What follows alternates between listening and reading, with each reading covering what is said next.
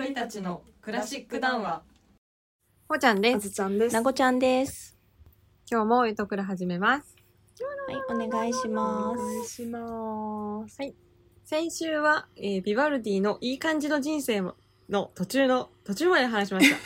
さあ、そのそうでしたね。順調、順調満帆でしたよ。いや、でもまあなんかちょっと諸説ありなエピソードもありましたけどね。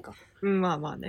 うん。まあ一応順調なんですけど。はい ちょっとその後半戦を今日はやっていきたいと思います。そうですね。えーと、この間は、そのまあ、ビバルディの幼少期だったり、司祭になってから。で、司祭になって養育、えーと、ピエタ養育養育院で、まあ、働いて、なんかこんな感じで、まあ、いろいろ曲を作ったよっていうところまでお話ししたと思います。はい。で、えー本日は、えーその後を話していきたいと思います、まず。ピエタ養育院で、まあ、結構あの成功を収めていろんな名作とも呼ばれる曲をたくさん書いたビバルディですがその後彼は自分はオペラで成功したいと考えるようになりまして30半ばにして興行の世界に進出していきました。でその時一回なんかまあ一時は彼はオペラでも成功を手にするんですよ。で、その結果、なんか東大随一の作曲家として、ヨーロッパ中にその名を届か轟かせました。なんですけど、人気にはなったんですけど、その人気はね、さほど長くは続かず、50歳を過ぎた頃からは、うーん、なんて言ったらいいかな。まあ簡単に、なんかその、まあ簡潔に言うと、転落人生が始まってしまったんですよ。うん。山降り始めました。そうそうそう。なんかそのまま今までなんかこう、ドゥドゥドゥって登ってった山が、ドゥルルルルルってうん。で、ビバルディはそれでもなんとか人気を挽回しようと、あちこちの都市へ巡業に出かけていくんですけど、まあ、なかなかうまくいかず、失敗。で、さらにその頃になると、司祭であるビバルディの今までのね、自由すぎる生き様も、ちょくちょくやり玉に上がるようになってしまいましたと。しかも、神に、ね、使える身でありながら、歌手の愛人と同棲していたことも、当時の人々の反感を買ったらしいんですよ。うん。うん当時からゴシッしょうがプ、ないよね。ゴシップ、ゴ信じるシップ。神とはっていう。そう、本当だよね。ね。で、まあそんな感や、なんかいろいろあって、で、ついにまあ公演でちょっと失敗してしまったりとかして、で、その失敗で経済的に追い詰められたビバルディは、えー60歳を過ぎた頃から大切な実質譜を次々と売り払っていくこととなります。で、まあ大体1740年頃かな、ベネツィアから忽然と姿を消すんですよ。あれ、ビバルディどこだって言ったら。そしたらなんかその後、ウィーンで、なんか、目撃情報がなんか出るようになって、あ、ウィーンにビバルディいるぞと。ただ、その、なんかその1741年、まあ1年後の7月、彼は彼は粗末な宿で亡くなってしまい、貧民墓地に他の遺体と一緒に埋葬されてしまいました。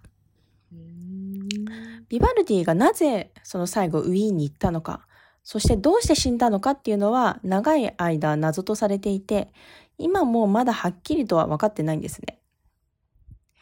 ただ、まあ、おそらく彼はウィーンでオペラを公演して起死回生を図ろうと思ってたじゃないかなって言われてます。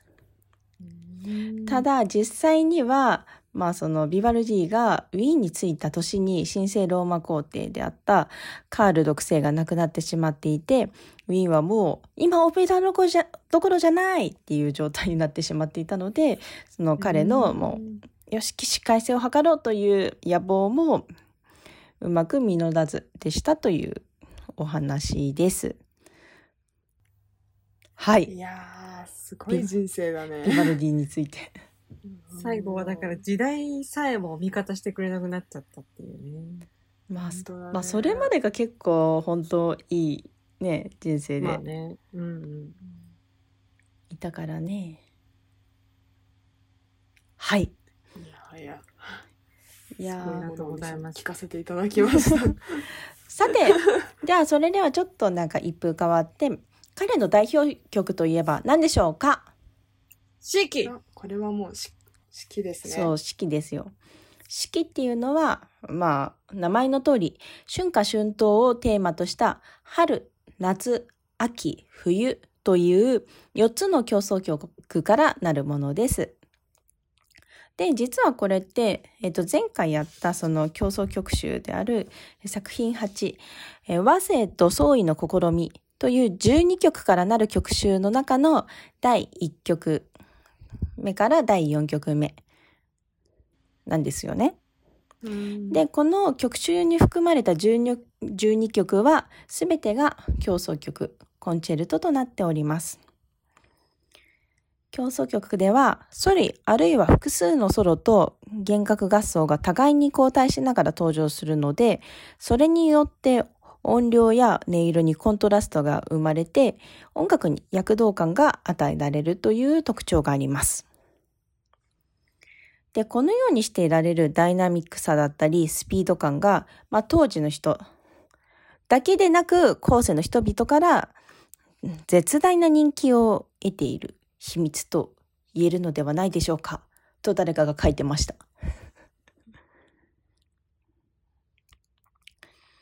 ビバルディが曲集名で創意の試みと記している通り、これらの4曲にはそれぞれの季節の様子を描いたし、いわゆるソネットというものが、えー添えられています。例えば、第1番の春の第一楽章では、鳥や泉が春のね、到来を喜んで、春の訪れを告げる雷雨が過ぎると、再び小鳥がさえずる様子が描かれています。まあ、ここではその小鳥の声をバイオリンのソロが模倣しているのが特徴です。第二楽章では羊飼いが、えーのどかな草原でまどろみ、そばにいる牧羊犬が吠える鳴き声をビオラが表現し、えーまた第三楽章では羊飼いと妖精たちが楽しく踊り春を謳歌する様子が描かれています。のどかだ。うん。ね、このようにして、まあ、曲のタイトルとその様子っていうのが結構もうなんだろう曲の中で描かれてるっていうのが、えーまあ聞いて取れるんですけどあと夏秋冬も、えー、と似たような感じでここからは本当簡単につまんできます。えー、と夏の第一楽章は夏の自然を巧みに描写していますし、秋の第一楽章は秋の収穫やその喜び、また祭りの様子などを伝える様子というのが特徴的です。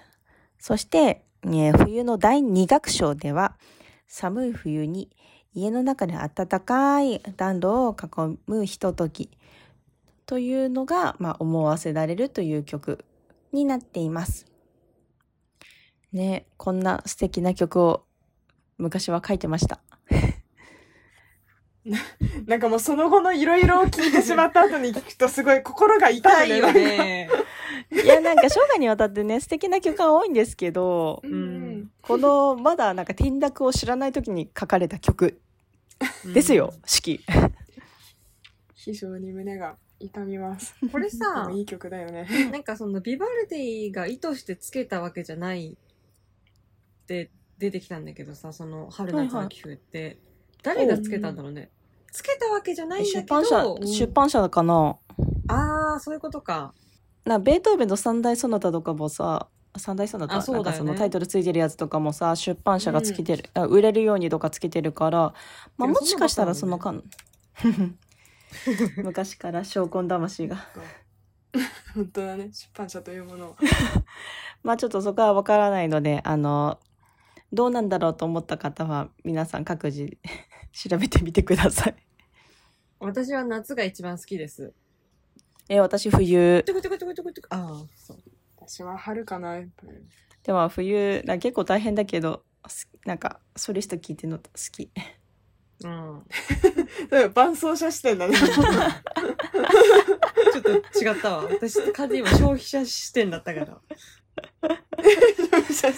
私も。死刑いや、ついこの間、ついこの間でもないな、1年前かなんか、ビバビバルディの冬をなんかある楽器うとん。なんか録音してたばっかしだったから。